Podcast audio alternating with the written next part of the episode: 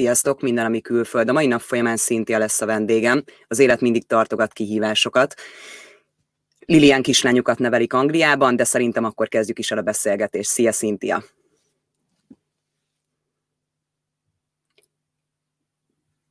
Most nem hallunk, most már itt vagyunk. Nem, nem, én legalábbis nem hallak. Nem tudom, hogy ti halljátok Szintiát?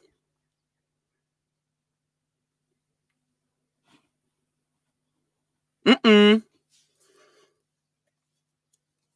Megtenétek azt, hogy aki nézi, akkor visszajelez, mert én nem hallottam szintit. Akkor mindjárt megpróbáljuk a visszalépést. Nem, Viki is írta, hogy nem hall. Igen, Barbara is írta, hogy nem hall.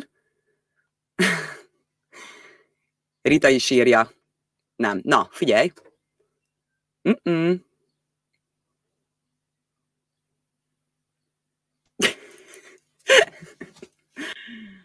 Na, akkor mindjárt visszajön Szinti, és akkor reméljük, hogy meg fog javulni a hang. De köszönöm szépen a visszajelzéseket. Na, várunk akkor egy picit, és akkor utána bele is tudunk kezdeni. Na, nézzük, hogy megjavult-e ez a dolog. Na, most? Na, szuper! Én legalábbis okay. okay. is jön visszajelzés, hogy akkor azt megköszönjük, hogy ti is halljátok szintit? Most már remélem. Na, mindjárt meglátjuk. Na, de szerintem, hogyha én hallok, akkor nagy valószínűséggel ö, más is hall. Ö, kezdjünk is akkor bele ebbe a beszélgetésbe. Az élet mindig tartogat kihívásokat. Miért is adtuk ugye ezt a címet ennek a beszélgetésnek, de szerintem még mielőtt belevágnánk a közepébe, szerintem az is maga ugye egy kihívás, hogyha az ember külföldre költözik. Kezdjük azzal, hogy te hogy kerültél Angliába? Hát ez egy elég gyors sztori volt. Én előtte Hollandiában éltem már majdnem két éve, ugye nekem édesanyám ott élt már, még mielőtt befejeztem Magyarországon az iskolát, és én úgy döntöttem, hogy akkor a gimi után én is kiköltözöm, ugye ott dolgoztam egy ideig, a nyelvtanulás, ugye az angol nyelv gyakorlás, ugye nyelvvel készítőm voltam Magyarországon, és hát mindig is vágytam Angliába. Nekem ez egy, ez egy álom volt, hogy én itt akarok élni, nem csak ellátogatni, és egy nagyon régi általános iskolás barátom írt rám, osztálytársam, hogy ő itt lakik, látogassam meg, és akkor mondtam, hogy mi lenne, nem meglátogatnám, hanem átköltöznék, és akkor az így két-három hét lefogása alatt meg is történt. Megvettem a jegyet, buszra persze, mert hát miért nem inkább egy fél órás repülőből csináljunk egy kilenc órás buszutat. Aznap volt, ha jól emlékszem, pont a Margaret Thatchernek a temetés, úgyhogy minden, minden tele, minden le volt zárva, úgyhogy még, még hosszabbra sikerült, de, de ez 2013-ban volt már, jövő hónapban lesz 10, nem, 10, jó, jól megmondtam, tehát 8, 8, 8 éve, igen, és, és azóta is. Tehát én, én nekem Anglia az, ami, ami mindig a vágyam volt, és szerintem ez, ez így is hogy, hogy ez valósággá vált, én, én nagyon örülök neki, én szeretek itt élni. Nem azt mondom, nem szeretek például Magyarország visszajárni, mert mondjuk szeretek oda is járni, ugye mhm. barátok, rokonok meglátogatni, de, de igazán otthonomnak ezt érzem. Szerintem azért még igazából az értem nagy részében, mert a munkában, az már itt volt. És itt tudtam felépíteni egy, egy karriert, egy életet és a családot.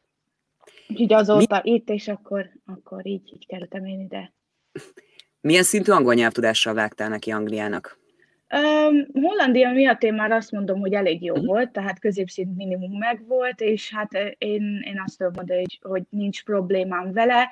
Nyilván nem anya nyelvi szinten beszélem, de, de soha. Én így, tehát angol nyelvben feszélyezve soha nem éreztem magamat így, így azt mondom, hogy azért egy emelt szint megvan.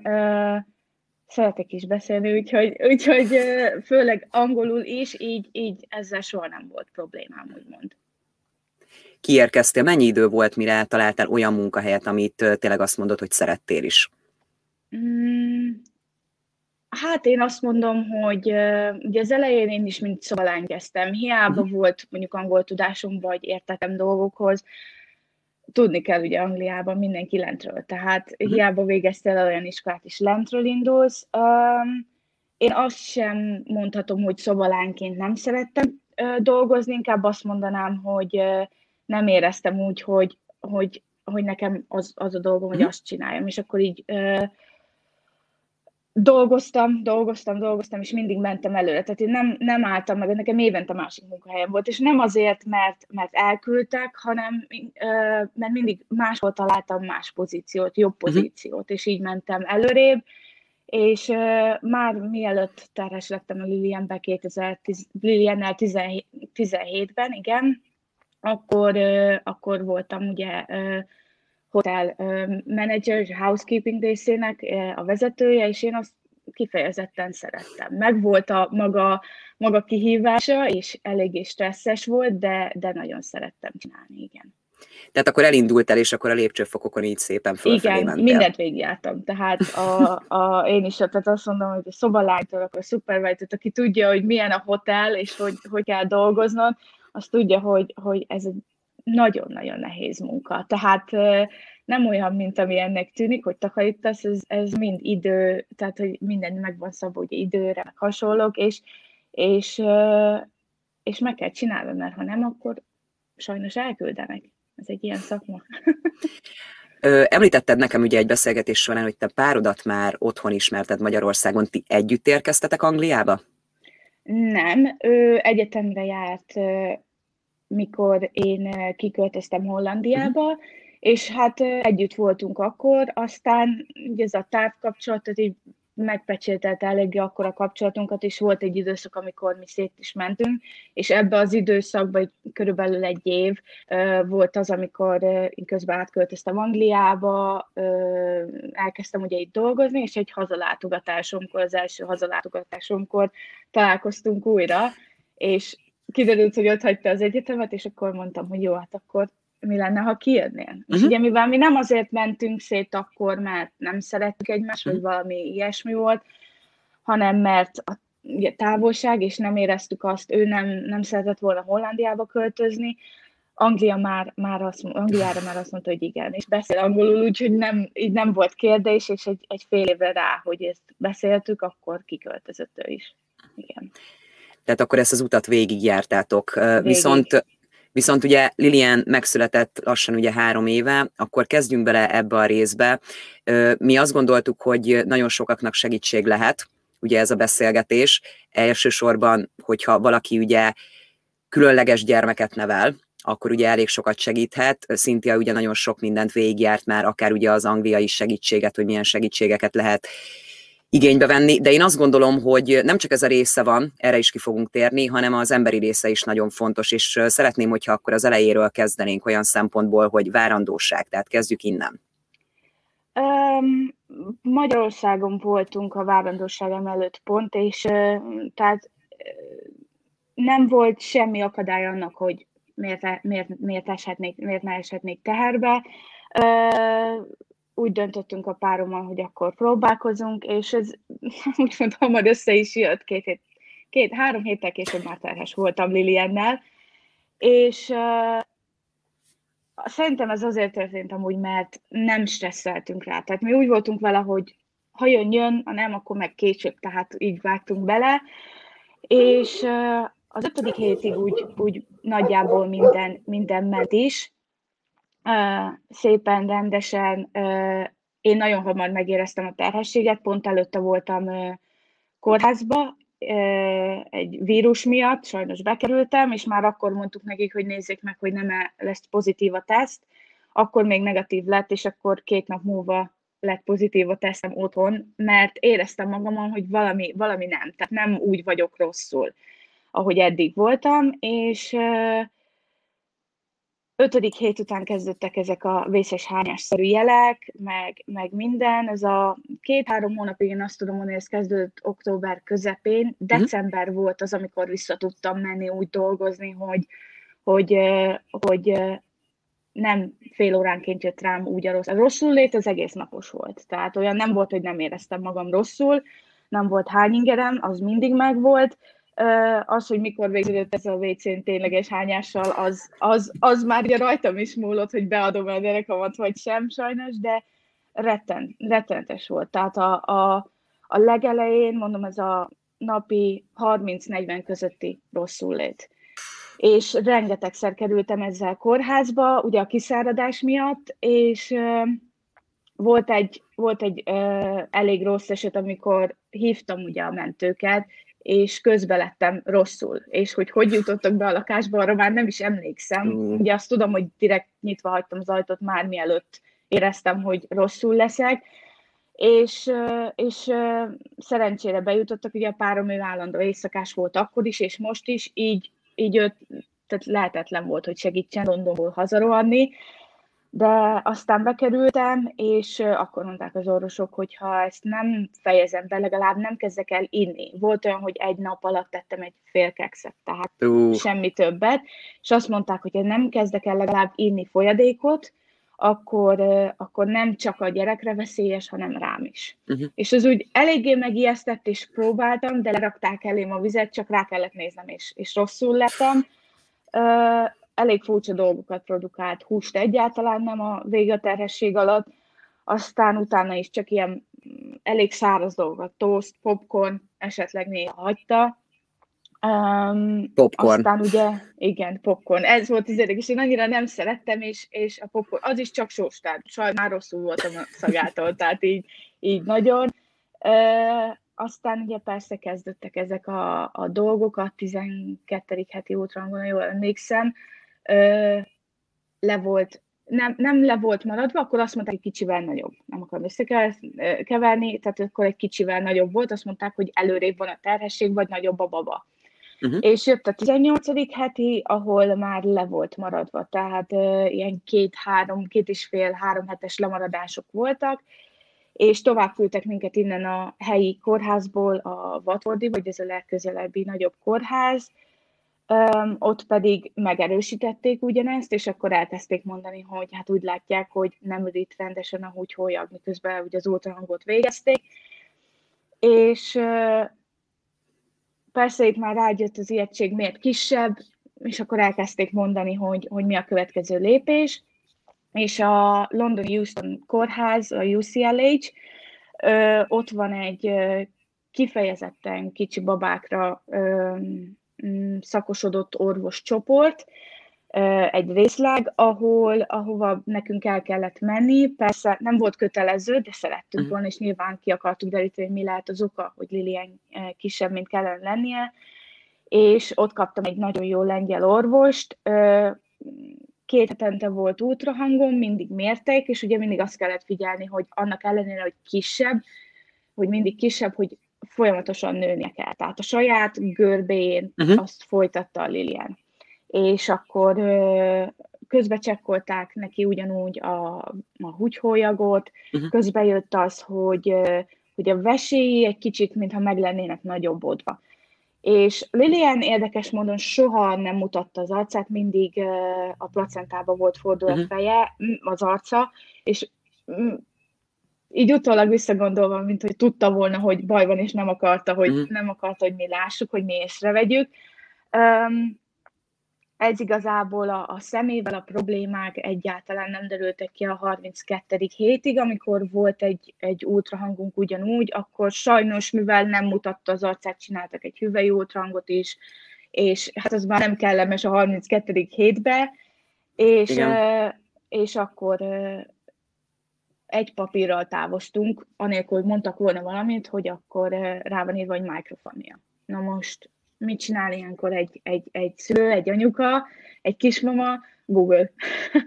és ez a legrosszabb ötlet. Tehát én, én mondhatom azt, hogy ne csináld, úgy is fogod, mert az orvos nem adott választ, nem bírsz várni. Tehát én, én nem fogom azt mondani, hogy várd meg, eh, nehéz lenne is, meg nem is, én nem bírtam volna és most, ha, ha, ha valaki beírja a mikrofóniát a Google-be, akkor megjelennek azok a nem, én nem mondom azt, hogy szörnyű képek, akkor ijesztő volt, igen, mert nem, nem hallottál erről a betegségről, nem is tudtad, hogy létezik ilyen. Uh-huh. És ugye a Lili ilyenkor, tehát ennek is megvan két, kettő változata ezen belül, megvan a mikrofalmja, amikor a szem golyót kisebb, igen. És megvan az anofalmi, amikor a szemgolyód egyáltalán nincs jelen. Tehát uh-huh. nincs benne a szemüregbe semmi. A szemüreget meg lehet, van olyan, uh-huh. hogy az sincs, de, de, de maga a szemgolyó nem fejlődött ki.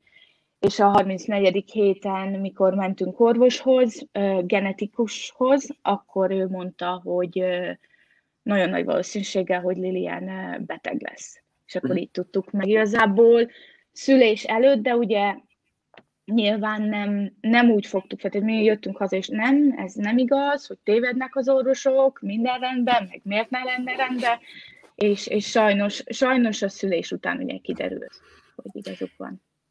Kettő dolog, hogy ugye nem biztos, hogy mindenki Angliában él, aki nézi ezt a beszélgetést. Azt kell tudni, hogy van különbség Magyarország és Anglia között, tehát Magyar, Magyarország ugye sokkal több ultrahangra küldik el a kismamát, a várandóság alatt. Angliában viszont kettő kötelező van, a 12. heti, meg ugye a 20. környékén van ugye a második ultrahang, tehát ugye azért ez is egy fontos, hogy egy elég hosszú idő eltelik a kettő között, és hogyha nem vesznek észre semmi olyat, akkor tulajdonképpen nincs lehetőséged elmenni, és még komoly indokot se nagyon, hogyha nem az orvosok mondják, akkor nincs lehetőséged ugye egy külön ultrahangot kérni.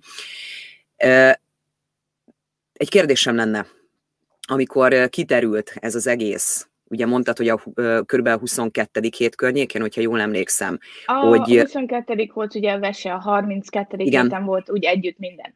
Igen, tehát, hogy ugye amikor megtudtátok a 22. héten, akkor ti mit gondoltatok olyan szempontból, hogy esetlegesen szóba került az, hogy nem szeretnétek megtartani? Szóba került az orvos említette, a genetikus is említette, hogy ugye, mivel mm, tehát rettenetes tudnánk, én azt tudom mondani, hogy ő igazából hiába nem mondta ki a százalékot, szinte száz százalék volt, hogy a gyermekünk beteg, felajánlották, és mondták, hogy van egy lehetőség még ekkor is, mivel a gyerek beteg, hogy el lehet vetetni. Nem, tehát én azt mondtam, hogy nem, a gyerek rúg, már eleve készültünk, mert három héttel később nekem már a programozott császár ott volt, uh-huh. én nem tudtam volna. Nyilván más, hogyha a gyereknek terminális betegsége van, olyan, hogy, hogy mondjuk tényleg tehát vagy halva születik, vagy, vagy, vagy nem fog élni sokáig, pár órát, vagy akár csak perceket, akkor talán máshogy gondolkodtam volna, de, de nem, én egyből nemet, és, és igazából ránevettem, mert, mert én, én hihetetlenek tartottam ezt a kérdést a 34. hétbe. Persze nem mondom azt, hogy nem lehetett indok, amikor, egy alapos indok, amikor ezt megteheti valaki, én nem ítélem el az abortuszt, és nem ítélem e, ezt a dolgot, de azt érzem jónak, amit, amit hallok egy pár így anyukától, hogy szinte rátukmálják, tehát rá akarják beszélni, hogy de ez lenne a legjobb. Ilyenkor szerintem hagyni kell. Ezt, ezt, a, ezt a kérdést amúgy sem akkor kellene feltenni. Legalábbis szerintem. Tehát a sok benned van, megkapod a rossz hírt, és, és azt mondod, hogy jó, ez így, ez így eleve sok volt, és akkor azt mondják igazából, hogy, hogy akkor, akkor vessünk véget egy életnek, ami igazából meg sem született, de akkor is tett te anyaként, benned van, rugdal az a baba, hát már nagy, tehát 34 hetesen nagy a pocakod. Az, az nincs, tehát nem, olyan, nem ugyanolyan egy abortusz 12. hétben, mint 34. hétben. Bárki bármit mond, ez nem ugyanolyan. Nem azt mondom, hogy nem lehet ugyanolyan a kötődés, persze lehet, az a gyerek az mhm. ott van, de akkor sem ugyanolyan. Erre egy saját tapasztalatot mondanék nekem, volt egy abortuszom, amikor 12. hétben volt a gyermek, és ott konkrétan megállapították, hogy beteg lesz, tehát olyan dolog, ami, és még nem tudják, hogy milyen betegsége lehet még, és ezt abszolút el tudom támasztani, hogy például mi ugye az abortusz mellett döntöttünk, de azért egy 12-13 hetes gyermeknél, születendő gyermeknél teljesen más szerintem tényleg, amikor már átéled azt, hogy mekkora a pocakod, rugdos már érzett, tehát ezzel abszolút egyetértek, hogy az teljesen más. Én legalábbis így gondolom, tehát ez ugye mindenkinek a saját döntése, Igen. de akkor akkor tulajdonképpen én szerintem nagyon jól döntöttetek. Tehát abszolút. Igen, én is, én is, én is így, így gondolom. Hogy látod, hogy a várandósági időszak alatt mennyire voltak felkészülve erre az egész helyzetre, mennyire voltak segítőkészek az orvosok? Volt-e bármilyen negatív tapasztalatod?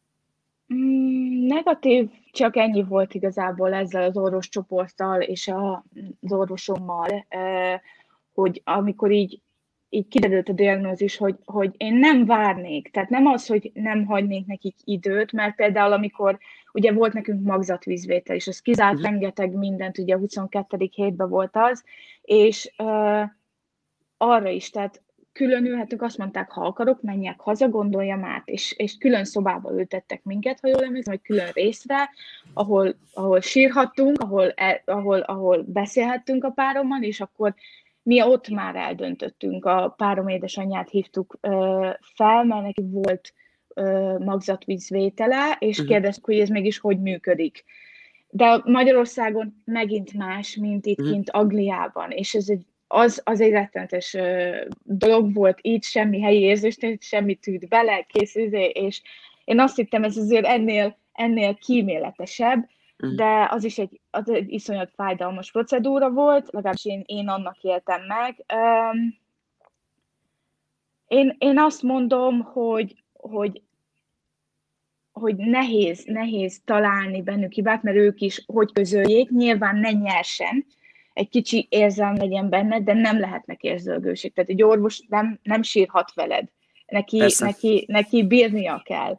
És, és emlékszem, tehát amikor a 34. Eh, héten így megtudtuk ezt, akkor az az egyetlen nap volt, amikor reggeli kaja nem jött ki, na ott kijött.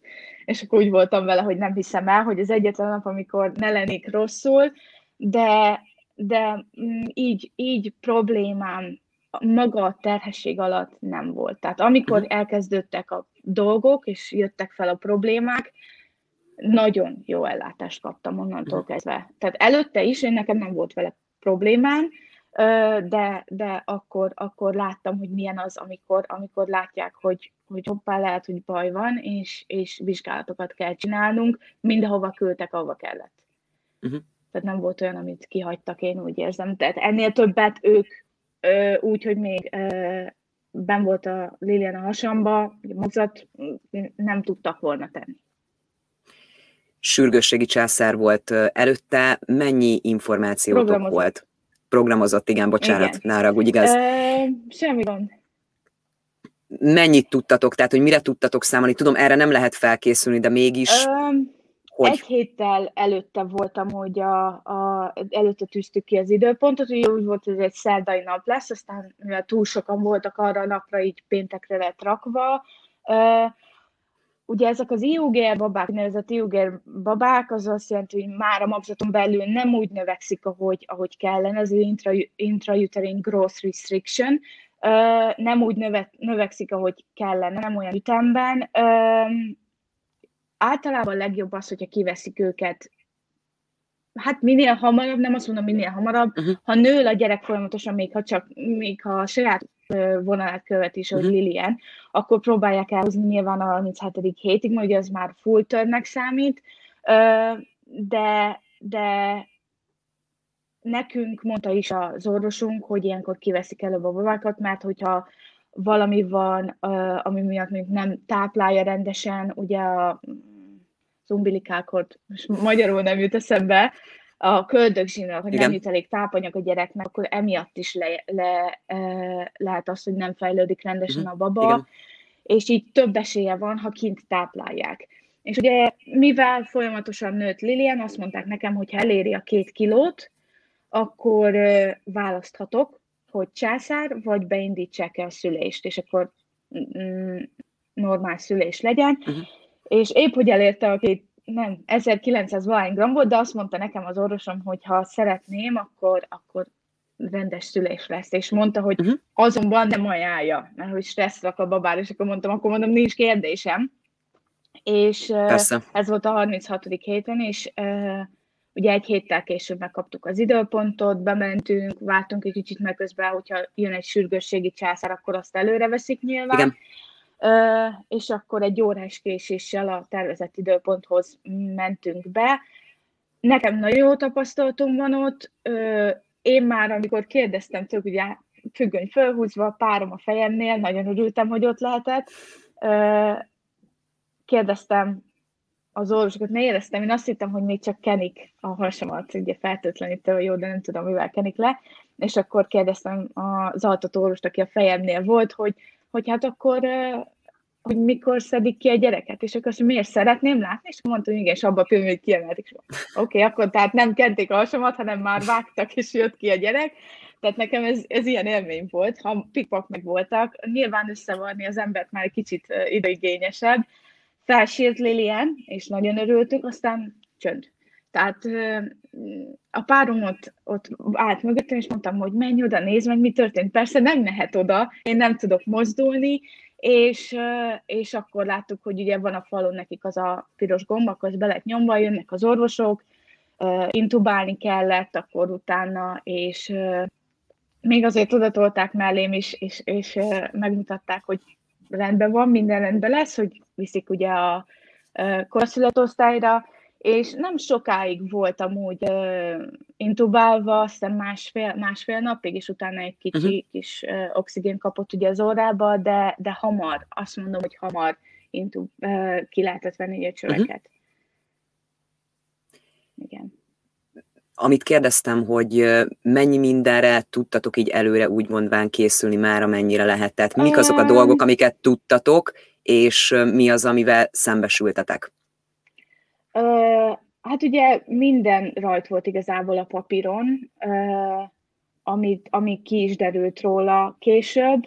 Uh, inkább azt mondom, hogy a szemével voltunk nagyon elfoglalva, hogy, hogy kérdeztem rengetegszer, ugye én nem voltam folyamatosan Lilienne, tehát oda jártam hozzá, mm, próbáltam szoktatni hasonló dolgok, de ugye én is császárból épültem fel, és ugye egy emelettel, ha jól emlékszem, feljebb voltam.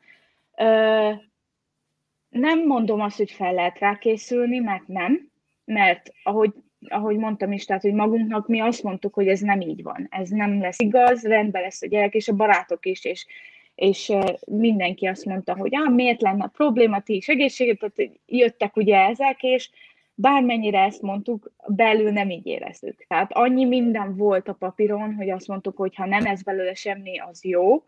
Ha, ha, meg, ha meg lesz, akkor meg megküzdünk vele. Nem volt, nem, nem mondtuk akkor még így ki, hogy megküzdünk vele, de nem volt, nem éreztük, hogy más lehetőség lesz.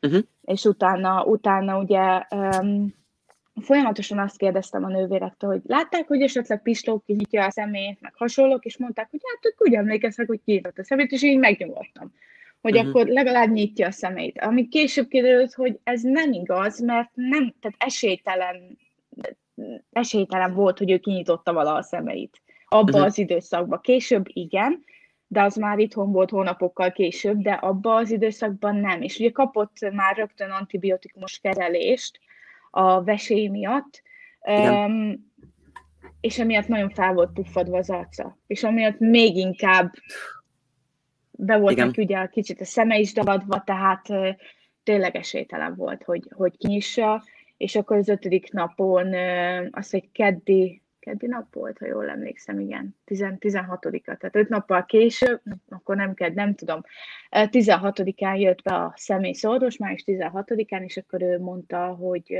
nem mondta, hanem hogy így föl, fölé hajolt a gyerek fölé, és akkor ránézett a kollégájára, hogy nem. Tehát ki se tudta nyitni a szemeit, még ő sem, nem, hogy a gyerek magának, és akkor én nekem ott, ott, ott kicsit, mint hogyha elvágták volna, mert nem sok mindenre emlékszem, és akkor behívták ugye a, a, a páromat, és, és hát próbáltak összeszedni, és akkor pont egy barátnőm, kettő barátnőm jött látogatni, akik elsők voltak, akik jöttek a, a Liliant megnézni, és, és akkor csak annyi, annyira emlékszem, hogy mentünk egy a Lilian bak. Tehát nem, nem volt nem volt egy, nem üvöltve, nyilván nem üvöltve mentem ki, bár úgy, úgy éreztem, hogy akkor, akkor az kell, hanem, hanem inkább sírva is csak ismételgettem. És ez egy, ez így benned marad. Tehát ez nem fog eltűnni, ez nem fog elmúlni, hogy sokan mondják, jó, túlteszed majd magad rajta, nem. Tehát ezen nem lehet. Ez egy olyan hír, amit, amit, amit nem, amire te nem számítasz, és nem akarod, hogy ez legyen. De én azt tudom mondani, hogy, hogy akkor nagyon-nagyon jól esett, és nagyon jól jött pont, hogy ők ott voltak. És akkor utána kicsit el tudtam terelni azzal a figyelmemet, mert ezután én nem családot hívtam, hogy a Lilian vak, hanem, hanem fogtam és, és bevittem őket egyenként magammal, és megmutattam nekik, és megfoghatták, ha jól lenne, és nem tudom már igazából, kicsit kiestek a dolgok, de hogy, hogy próbáltam kicsit elterelni a gondolataimat, hogy aztán később leüljünk a párommal, és akkor azt mondjuk, oké, okay, hogyan tovább. Igen, azért ez, ez a része így, nem egyszer mennyi ideig voltatok benne a kórházban? Öm, a Houstoniba hat nap, utána pedig még hetet a Watfordiba, ugye átszállították a Lilient, már nem kellett neki se oxigén, semmi ilyen uh-huh. kezelés, ugye csak az antibiotikumos, és akkor átszállítottak minket, hogy az van közelebb így a lakóhelyünkhöz, uh-huh. és akkor oda már én is ö, itthonról jártam, tehát éjszakára hazajöttem, reggel mentem 8-9 hogy épp volt erőm mhm. felkelni, bementem, és akkor uh, ugye etetni kellett még a csövön keresztül, nem volt hajlandó uh, cicizni sem, tehát ez egy, ez egy rettentes élmény volt így, mert tejem volt, és, és rengeteg, és uh, nagyon szerettem volna, de sohasem nem sikerült igazán, és akkor mondták az orvosok, hogy a nővérek inkább, hogy addig, amíg nem tudom uh, etetni rendesen, vagy legalább csumis üvegből, addig nem vihetem haza. Uh-huh és már csak ez az akadálya volt, mert ugye elkezdett hízni, és uh, volt, azt hiszem már egy jó ideje cumis üvegből lehetett, én azt mondtam, hogy akkor nem, tehát ha nem cicizik, tök mm. mindegy, cumis üveg, csak anyatej legyen, hogyha lehetséges, és volt, és akkor elkezdtem etetni, de egész nap vigyáztam rá, tehát én nekem a nővérekre szüksége nem volt, Uh-huh. Uh, mégis volt egy olyan dolog, ami, ami engem akkor felháborított, de aztán nem szóltam egy szót sem, és inkább csak mentem vele. Nekem egy éjszakát ben kellett töltenem, mielőtt haza kell, hazajöhettem a Liliannál, hogy én tudom-e gondozni öt éjszaka. És engem ez, ez egy hatalmas, szerintem neked sem említettem, egy hatalmas sok nem. volt, hogy egész nap vele vagyok, Nyilván éjszakára az jövök, mert egy székben nem bírok egy friss műtét után megülni, és, és ők gondoskodnak róla amúgy is, anyatejet hagytam ott, tehát minden volt, és egyszerűen, egyszerűen megdöbbent, és mondtam, hogy tessék, és akkor mondták, hogy látniuk kell, hogy tudok-e a gyerekemről gondoskodni, hogy meg tudom ezetni, föl tudok-e kelni hozzá éjszak, és akkor ezt minden mamánál végig játszak, meg mondd el, mert én nem tudom. És amennyire meglepődtem, hirtelen szerintem nem tudtam mit reagálni, és, és csak belementem, és akkor hívtam a Dávidot, hogy hozzon be egy pár cuccot majd, ugye ő mhm. éjszakára ment dolgozni, és előtte behozott pár cuccot, és, és a mai napig megvan a fotó a szobáról, és mindenről, hogy én ott voltam a gyerekkel. Az első éjszakámat úgy töltöttem ott vele, hogy egy kórházba, és akkor másnap hazahozhattuk. Mivel készítettek föl titeket? Tehát volt-e bármi olyan segítség az ő oldalukról, és most ugye ez szerintem is egy elég érdekes, hogy tudsz róla gondoskodni, de hogy mivel készítettek föl, hogy mire figyeljetek oda, mire lehet készülni, bármi olyan így, amikor így elengedtek titeket a kórházból. Emlékszel erre? Semmilyen nem volt. Tehát az, hogy a, ugye a vese probléma volt az, ami miatt igazán aggódtunk a személyre, hogy milyen lehetőségek vannak, hogy treatmentek, ugye kezelések, bármi, a, azt sem mondták még akkor el, azt mondták, hogy beutalnak minket ugye a szemkórházba, mm. és akkor majd, ahogy elkezdődnek az időpontok, ugye go with the flow, tehát ugye, hogy majd, majd jönnek mm. a dolgok. Ö, azt hittem, hogy a vesély miatt ö, kap, tehát lesz valami. Kaptunk ö, rá, nem, akkor még nem kaptunk rá antibiotikumot, mert úgy voltak vele, megnézik, hogy anélkül megye. Tehát uh-huh. le tudják küzdeni a fertőzést, lesznek egyáltalán fertőzések, és ahogy jött az első, tehát két héttel, hogy hazamentünk, mentünk vissza ugyanabba a kórházba. Hat, tehát ilyen 39-5 volt már a láz, amikor beértünk.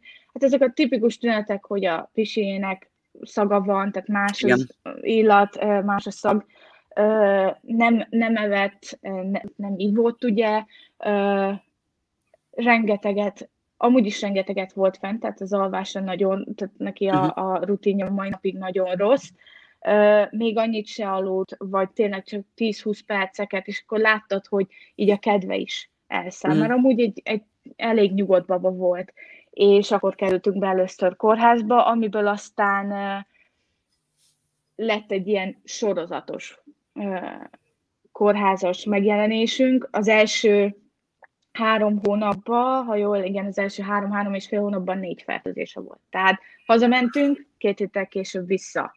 És, és ez nem olyan, amit meg tudsz előzni. Tehát nem, ha, ha arról lenne szó, hogy amiatt van egy fertőzés, egy húgyúti fertőzés, mondjuk rosszul van kitörölve a feneke, vagy bármilyen. Persze. Nyilván ezt nekünk is elmondták. De hogy mikre figyeljünk, mi az, ami még fokozhatja a húgyúti fertőzést. Uh-huh. De neki maga a, a vese a probléma, uh-huh. hogy, hogy fönt tágulat van, ahogy ürit a vese, alul meg ugye szűkület. Tehát Igen. így pang a vizelet. És, és így még több fertőzés ö, lépett fel, 18 hónapos koráig ment ez, addig azt hiszem 8 vagy 9 húgyati fertőzése volt, és, és utána találtuk meg azt a gyógyszert, amit már az elején is említettem nekik, de egy rettenetes drága gyógyszerről beszélünk, és, és ezért, tehát nekünk megmondták a gyermekkórházban, hogy ezt nem szeretik felérni az orvosok, én meg úgy voltam vele, hogy nem érdekel.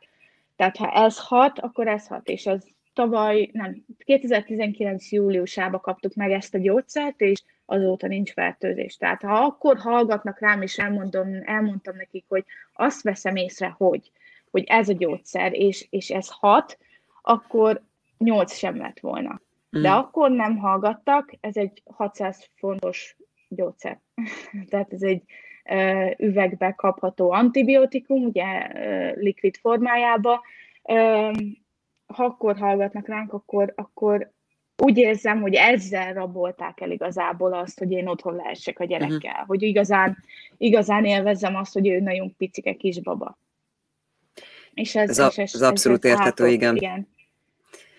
Egy olyan kérdésem lenne, hogy Liliannel kapcsolatban, ezzel a helyzettel kapcsolatban, ugye említetted, hogy mennyire jó volt, és ugye pozitívakat tudsz mondani így a várandóság alatt, ugye meg a szüléssel kapcsolatban, de hogy ugye eltelt már azért pár év, hogy az angol állam mennyire támogat titeket ebben a helyzetben, milyen lehetőségek vannak, mit tudnál tanácsolni azoknak a szülőknek, akik esetleg hasonló helyzetben vannak? Hát ugye mm, nemrég beszéltük is, tehát pont ma írtam is neked, hogy végre sikerült megkapni ugye a fogyatékosságét, amiért küzdöttünk ugye a Liliennel. Ez egy ma reggeli hír, tehát csak egy üzenetet kapsz, hogy a gyereked jogosult rá. Én azt tudom mondani amúgy, hogy ilyen szempontból elég, elég jó Anglia. Tehát én azt hiszem, hogy itt van ilyen betegápolási díj, tehát ezt is mi, mi, mivel már megkaptam most ugye a fogyatékosságit, majd jelentkezhetek erre is, de ez ugye uh-huh. még egy-két hét, egy hónap folyamata. Elindulni nehéz rajta, de én azt tudom mondani, hogy van támogatás, van segítség, hogyha, hogyha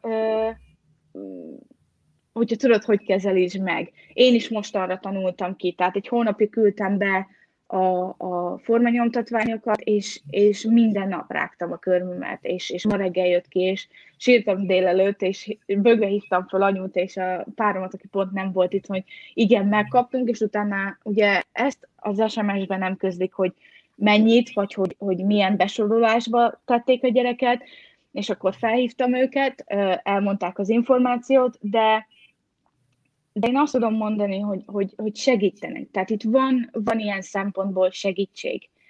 És uh, ugyanígy az óvodákra is, iskolákra is. Én már azt tudom mondani, hogy amikor van egy beteg gyereket, én is azt csináltam, ami nagyon rossz dolog, hogy mi lesz, ha iskolába megy, mi lesz egyáltalán, ha óviba megy, tud-e óviba menni, lehet-e őt vinni óvodába. És Angliában nagyon jó ilyen szempontból a rendszer, lehet egy sima mainstream normál oviba vinni a gyereket, annyi, hogy külön kell neki kérni majd egy szemét, aki külön vele lesz. Uh-huh. Tehát ilyen szempontból ez, ez szerintem nagyon jó. Nehéz, én úgy tudom, nehéz bejutni a speciális ovikba, hát az iskolákba főleg, de van egy úgynevezett Educational Healthcare Plan, uh-huh. ami, ami igazából az oktatás, egy igaz tervezet arról, hogy a gyerekednek majd milyen segítség kell az oktatásban, mi, miben kell a segítség, milyen problémái, betegségei vannak a gyerekednek, és ezek az iskolák kaphatnak támogatást, kaphatnak uh-huh. támogatást tanárok, külön tanára a gyerekedhez, kaphatnak támogatást olyan iskolaszerekre vagy óvodába játékokra, amik külön a te gyereket problémájához fejlesztő játékok. Mint például Liliennél, ugye, aminek hangja van, vagy aminek uh-huh. erős fénye, azokat nagyon szereti, és ezen felül, tehát hogy ne csak az iskolákat, ovikat, vannak olyan charitik, fundingok, akik, tehát ilyen jótékonysági szervezetek, akik segítenek, költségbeli segítséget nyújtanak mondjuk akár konyhai felszerelésbe. Tehát mondjuk anyuka hm. egész nap a gyereket, gyereket gondozza, beleírod mondjuk ebbe, hogy van egy beteg gyereked, mondjuk ha egész nap fekszik, vagy bár, tehát bármilyen probléma, ha megindokozom, hogy neked miért nincs időd mosogatni, akkor kaphatsz esetleg mosog, mosogatógépre ö, egy összeget. Uh-huh. Mi például most kaptunk egy összeget ö, például matracra. Tehát megpróbáltuk azt, hogy kicseréljük Lili a matracát, és kaptunk egy összeget matracra innen, és szenzoros játékokra is. Nem tudom azt mondani, hogy a matrac egyelőre segített, mert nem, mert már azóta ki van cserélve, de ugye ilyenkor mindenhova mész, ahol tudnak Persze. segíteni, hogy kipróbáld olyan, mint amikor a gyerek mondjuk kipattog ugye valamilyen érzékenység, érzékenység miatt, és vagy valami, valami ekcéma megjelenik, vagy bármi, és kipróbálsz mindent, hogy valamit elhagyok, hát ha az okozta. És mi is így voltunk, hogy, hogy lehet a fényzavarja, lehet, hogy túl sötét, lehet, hogy nincs hangazva, lehet, hogy, hogy túl hangos a zene neki, vagy bármi. Igen. És ugye nyilván akkor átugrottunk a matracra is, és akkor azt mondtuk, hogy, hogy oké, akkor legyen az kicserélve. Egyelőre nem látok sajnos változást, és pont emiatt kértem időpontot is ugye az alvásklinikára, ami jelenleg folyamatban van, remélhetőleg meg is kapjuk hamarosan. De, de én azt tudom mondani, hogy itt, nem tudom a magyarországi lehetőségeket, nem voltam benne, vannak ismerőseim, akik benne vannak, és sajnos nem hallok jókat, tehát ilyen támogatásokat meg végképp nem, betegápolásról meg Magyarországon szerintem nem, tehát nem, nem, ha jól emlékszem, a betegápolás Magyarországon nem számít munkának. Tehát nem ismerik el, mint munka. Itt igen, tehát itt a betegápolás munkának számít, és arra is van külön úgynevezett, hát úgymond fizetés, carers allowance. Ilyen szempontból én, én örülök, és nagyon szerencsésnek tartom magunkat, hogy, hogy Lilian ide született. Tehát, hogy uh-huh. ilyen esélyekkel indul. Ami szerintem még nagyon fontos dolog, hogy azért itt egy elég szoros köteléknek kell lennie ugye kapcsolatilag is, én azt gondolom, mert sok olyat hallok, hogy nem akarok sem azt mondani, hogy a férfiak, sem azt, hogy a nők, de sok olyan esetet hallok, hogy ugye beteg gyerkőc érkezik a családba, és akkor valamelyik fél úgy dönt, hogy ő ezt nem tudja felvállalni. Mm, nálatok ez hogy alakult? Tehát, hogy te hogy érzed, hogy már ahogy mondtad, ugye ismertétek egymást, ugye meg volt így a pár év ugye előtte, de ez mi a hatásról volt a ti kapcsolatotokra? Um, én azt tudom mondani amúgy, hogy ilyen, ilyen tud, nyilván uh, megbélezte, tehát nagyon sok mindent uh, uh, ránk rakott így az egész, tehát stresszesek voltunk mind a ketten, és, és látszódott is rajtunk. Uh, rajtam sokszor úgy jött ki, hogy, hogy a Tesco közepén elsírtam magam, vagy olyanokon például, hogy, hogy nem tudtam felhúzni a cipőmet, ugye friss műtét után, meg is akkor neki vágtam a szekrénynek. Inkább azt mondom, a lelki része az, ami, ami tényleg, tényleg ilyenkor szülőknél, mert te látod, naponta szembesülsz vele, hogy ott mi történt, hogy, hogy mi elképzeled a jövődet. És ilyenkor nem, nem, nem a jó dolgok jönnek elő, hogy mi lesz a gyerekeddel, hogy milyen hátrányok érik majd, hogy mi az, amit ő nem, nem kaphat meg. És a párom első mondata is az volt, hogy, hogy nem fog tudni a gyerek majd biciklizni. Tehát így, és így, ez egy, egy olyan dolog, ami kis dolognak tűnik, és, és akkor mondtam neki, hogy hát te gyagya volt, tehát ilyen nem, majd biciklizünk, majd akkor hárman ülünk arra a biciklire, és, és megoldjuk, de, de mind a kettőnk azt mondta, hogy, hogy megoldjuk, és megyünk, és nem, nálunk ez soha nem volt kérdés, hogy, hogy, hogy akár mondjuk lemondunk a Lilienről, és akkor azt mondjuk, hogy nem, nekünk ez nem fog menni, vagy hogy mi, mi, mi ezt akkor tehát annyira tönkre teszi a kapcsolatunkat, hogy, hogy vége. Vannak hullámvölgyek, mert vannak, nincs, nincs olyan, olyan kapcsolat szerintem ilyen, ilyenkor főleg, hogy, hogy nincsenek, vannak, főleg most már azt mondhatom, hogy gyerek nevelésben is, de, de kett, ketten szerintem azért kiteszünk úgy egyet, hogy, hogy a gyerek, gyerek normális, viszonylag normális életet élhessen ugye az uh-huh. ő, ő kis világában. Most lesz ugye három éves Lilian, hogy ő Igen. most tulajdonképpen hol tart? Um, beraknám inkább a 12-18 hónapos uh-huh. kor közé valahol, ahol méretileg is tartom úgy. Um, azt vettük észre, hogy az elmúlt egy-két hétben, hogy beindult a, a beszéd, az, hogy zenékbe is például utánoz dolgokat, ha-ha-ha, he-he-he, ho-ho-ho, ilyen dolgok. Ugye a, a formázás neki, tehát a szavak formázása neki, neki nem lesz egyszerű nyilván. Persze. De olyan dolgokról beszélek, hogy előtte mondjuk hangot adott ki, például, hogyha valamilyen szót hallott, mint például kettőnél, ha azt mondta neki kettő, akkor azt mondta, hogy hm, és akkor így próbálta, és tudtuk, mi tudtuk, hogy ő mit mond, ez tegnapra átváltott e őbe, tehát már kicsit formázta. Tehát mi ezt látjuk így, hogy, hogy naponta tanul most már dolgokat, előtte csak mutatta, hogy head and shoulders, most már mondja, hogy he a headhez, akkor a nose, akkor azt is mondja hozzá, tehát ugye ezt mi látjuk így mindennaposan, hogy, hogy ő mennyit fejlődik. Mhm. Persze. Előtte nem láttunk ilyen mértékű fejlődést, így főleg beszédben nem. Most tudom azt mondani az elmúlt egy-két hétben, hogy ő, ő így beindult.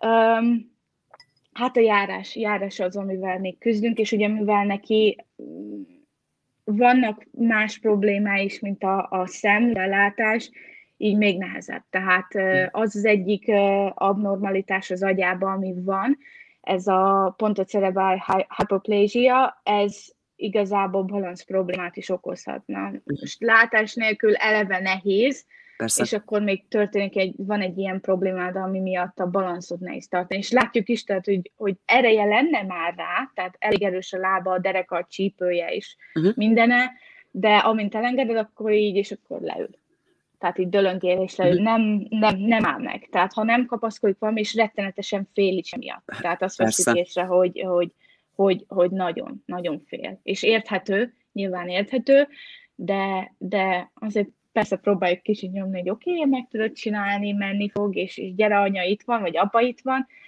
Uh, szoktunk olyat, hogy leülünk egymással szembe, és akkor így uh-huh. forgatjuk, és akkor egyikünkhöz, másikunkhoz uh, tegyen meg egy-két lépést, de, de sajnos már kitanulta, hogy, hogy súnyizzon és üljön le azonnal, úgyhogy nehéz, nehéz. Ezért, ezért is nehéz most ugye a pandémia alatt is, hogy, hogy nem vihetem fejlesztésre. Mindenkinek a gyereke, mert hogy az iskolában milyen jó, máshol milyen jó, hazavisz, ha az a gyerek nem is rossz. És ez uh-huh. mindenhol így van, mert otthon, otthon úgy viselkedik, ahogy viselkedik, és, és a Liliennél is így van, tehát hogyha kezelésekre vittük, sírt, de csinálta, vagy hagyta, uh-huh. vagy tehát lehetett vele. Na most ugyanezeket én itthon sokszor esélytelen, tehát átmegy ebbe a hiszti, harapók, rugók, karmolók, csipek, mindenbe, tehát nehéz vele. A szemével kapcsolatban mit mondanak az orvosok? Hát a legelén azt mondták, hogy teljesen mag, tehát hogy esélytelen, hogy lásson. Ezt azért nem hittem el, mert mikor két napos volt, csináltam róla egy képet telefonnal, és uh, fent hagytam a vakut, nem vettem le, mm és ahogy villant, ő megrázkodott, tehát megijedt. Hmm. És amikor mondták, hogy, hogy hát könyv szerint nem, könyv szerint Liliennek esélye hmm. nem lehetne a látásra, akkor azt mondtam, hogy oké, okay, akkor itt valami nem stimmel. Voltak ugye vizsgálatok, ez az EDT, ez az EDT vizsgálat, ugye az agyi hullám, Igen. mit közvetít a szem az agynak, és akkor mutatták azt, hogy hogy fényeket valószínűleg láthat, de nem tudják, hogy több, többet is lát-e. Uh-huh. És ugye ez, ez az, amivel én bármennyire is tisztában voltam, és úgy éreztem, hogy nekem van igazam, az orvosok nem hittek nekem. Hiába uh-huh. mutattam videókat, nem érdekelte őket. És ez így nagyon rosszul esett, amíg találkoztunk egy dr. Wong nevezetű orvossal, ő volt az, aki az ultrahangok miatt, amikor csináltak a Lilian szemein ultrahangvizsgálatot, azt látták, hogy le van részlegesen válva a retina.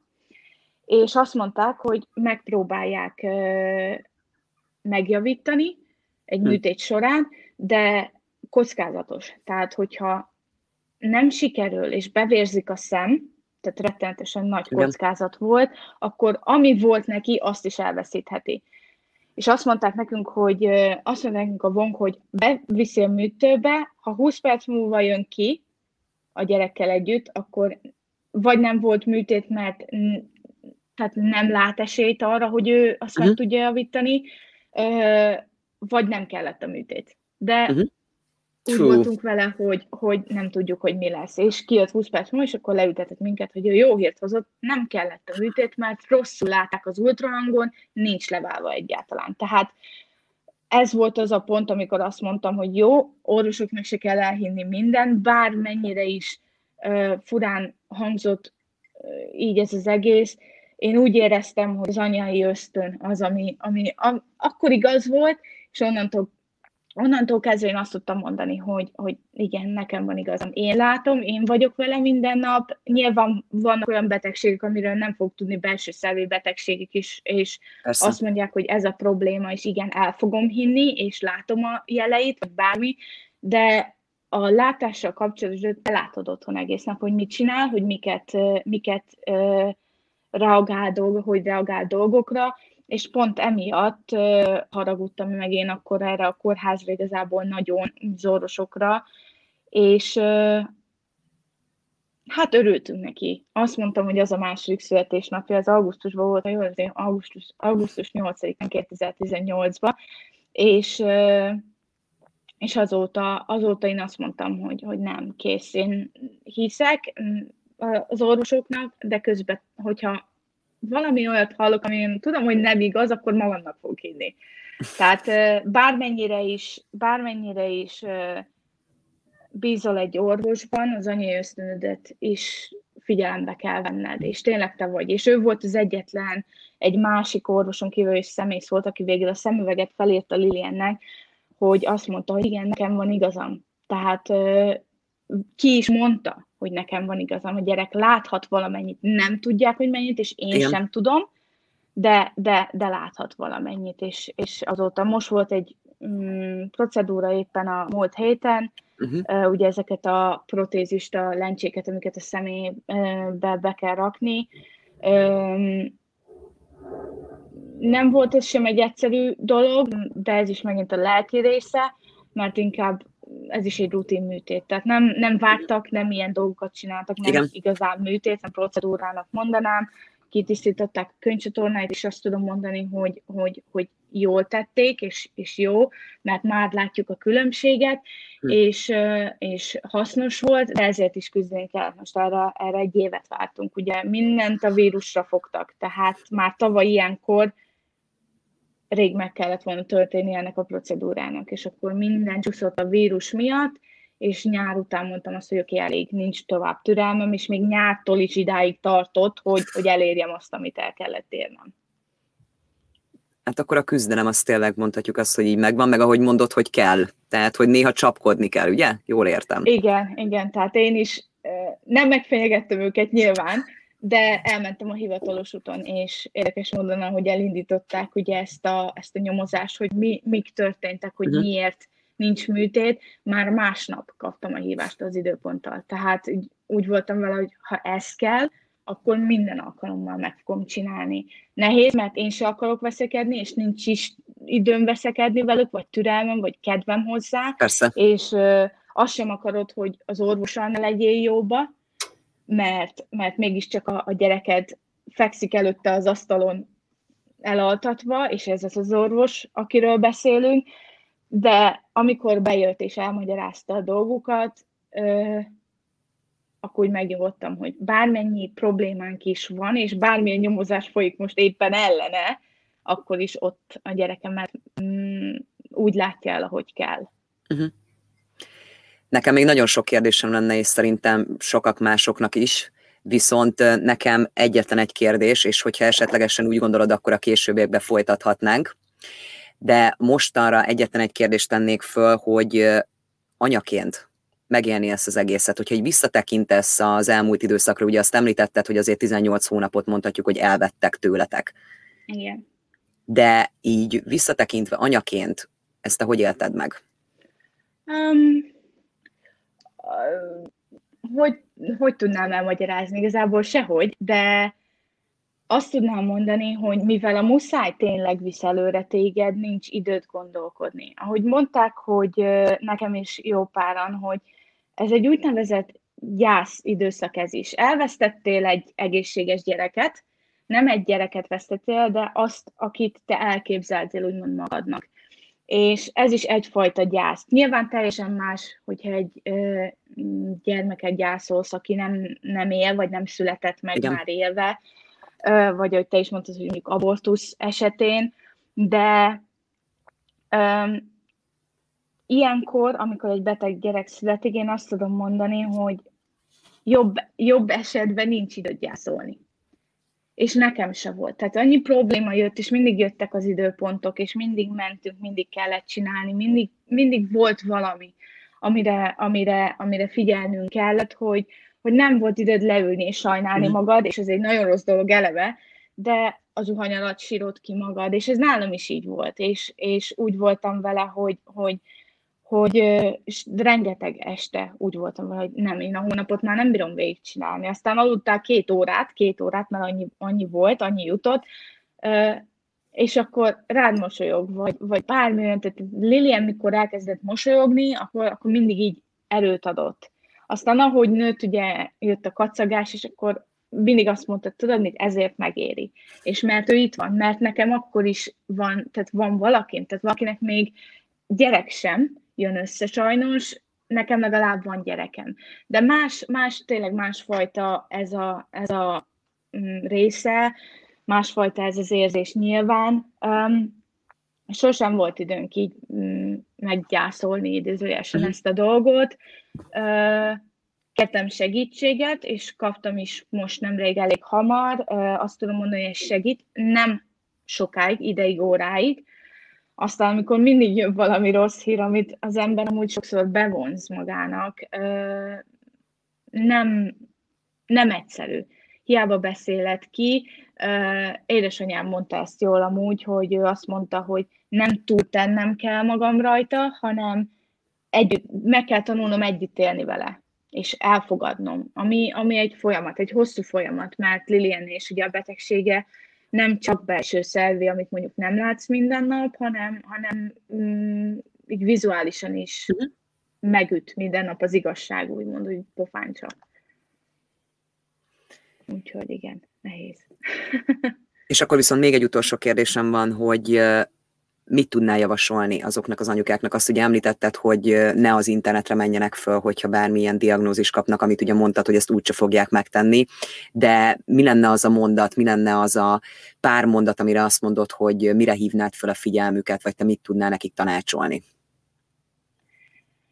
Hát én azt tudom mondani tényleg, hogy hogyha valami valami úgy érzik ők maguk, főleg az édesanyák, kismamák, hogy nem jó, akkor igen érdemes menni, és addig csinálni, addig keresni a megoldást, vagy, vagy addig keresni egy szemét, aki végre fel is figyel rájuk, amíg, amíg nem találnak. Bízni kell abban, hogy nincs igazuk az orvosoknak, mint nálunk is, ugye a terhesség, terhesség alatt is, és ha mégis megtörténik a probléma, akkor pedig ami nagyon jó dolog, keressenek hasonló problémával küzdő embereket. Mert én el tudom mondani neked a problémámat, vagy el tudom mondani egy másik barátnőmnek, de nem feltétlenül, ő nem, nem feltétlenül érti meg. Még, még egy, még egy uh, ugyanolyan betegséggel született uh-huh. gyermek uh, szülei sem ugyanazt érzik. Tehát ez egy rettenetesen nehéz. Én ugye ezért kezdtem el a blogot is, mert az elején beszélni róla nekem rettenetesen nehéz volt. Tehát uh-huh. így, mint most, sírás nélkül biztos nem, volt, nem ment volna végig. Uh, nem is akartam róla beszélni, és ez egy, ez egy nagyon rossz dolog. Ha lehet, már az elején kér segítséget. Uh, egy idegennek azért könnyebb elmondani amúgy, tehát ezt teszem hozzá, bár, bármilyen furán hangzik is, egy idegennek akkor is könnyebben beszélsz, egy pszichológus pedig szerintem érti a dolgát. Igen. Bármi olyan van segítséget kérni. ne, ne hagyja magát az ember, hogy beleörüljön, és mindig a következő napot néz, ne az iskolát, amikor hmm. született a gyerek, mert az, az borzalom. Tehát ennyire előre ne gondolkodjon, mindig a, az éppen következő dolgokat próbáljuk megoldani. Én nagyon szépen köszönöm a beszélgetést, és nagyon örülök neki, hogy akkor össze tudtuk ezt hozni, és köszönöm, hogy megosztottad teljesen őszintén az életeteket, és szerintem ez nagyon sok mindenkinek segít, és teljesen mindegy, hogy ugye egy beteg gyermeket Angliában, Magyarországon vagy bárhol nevelnek, szerintem ezek nagyon-nagyon-nagyon jó tapasztalatok voltak, és még egyszer nagyon szépen köszönöm, hogy megosztottad másokkal is Én ezt a dolgot. További szép napot kívánok akkor neked, Cynthia. Sziasztok! Sziasztok!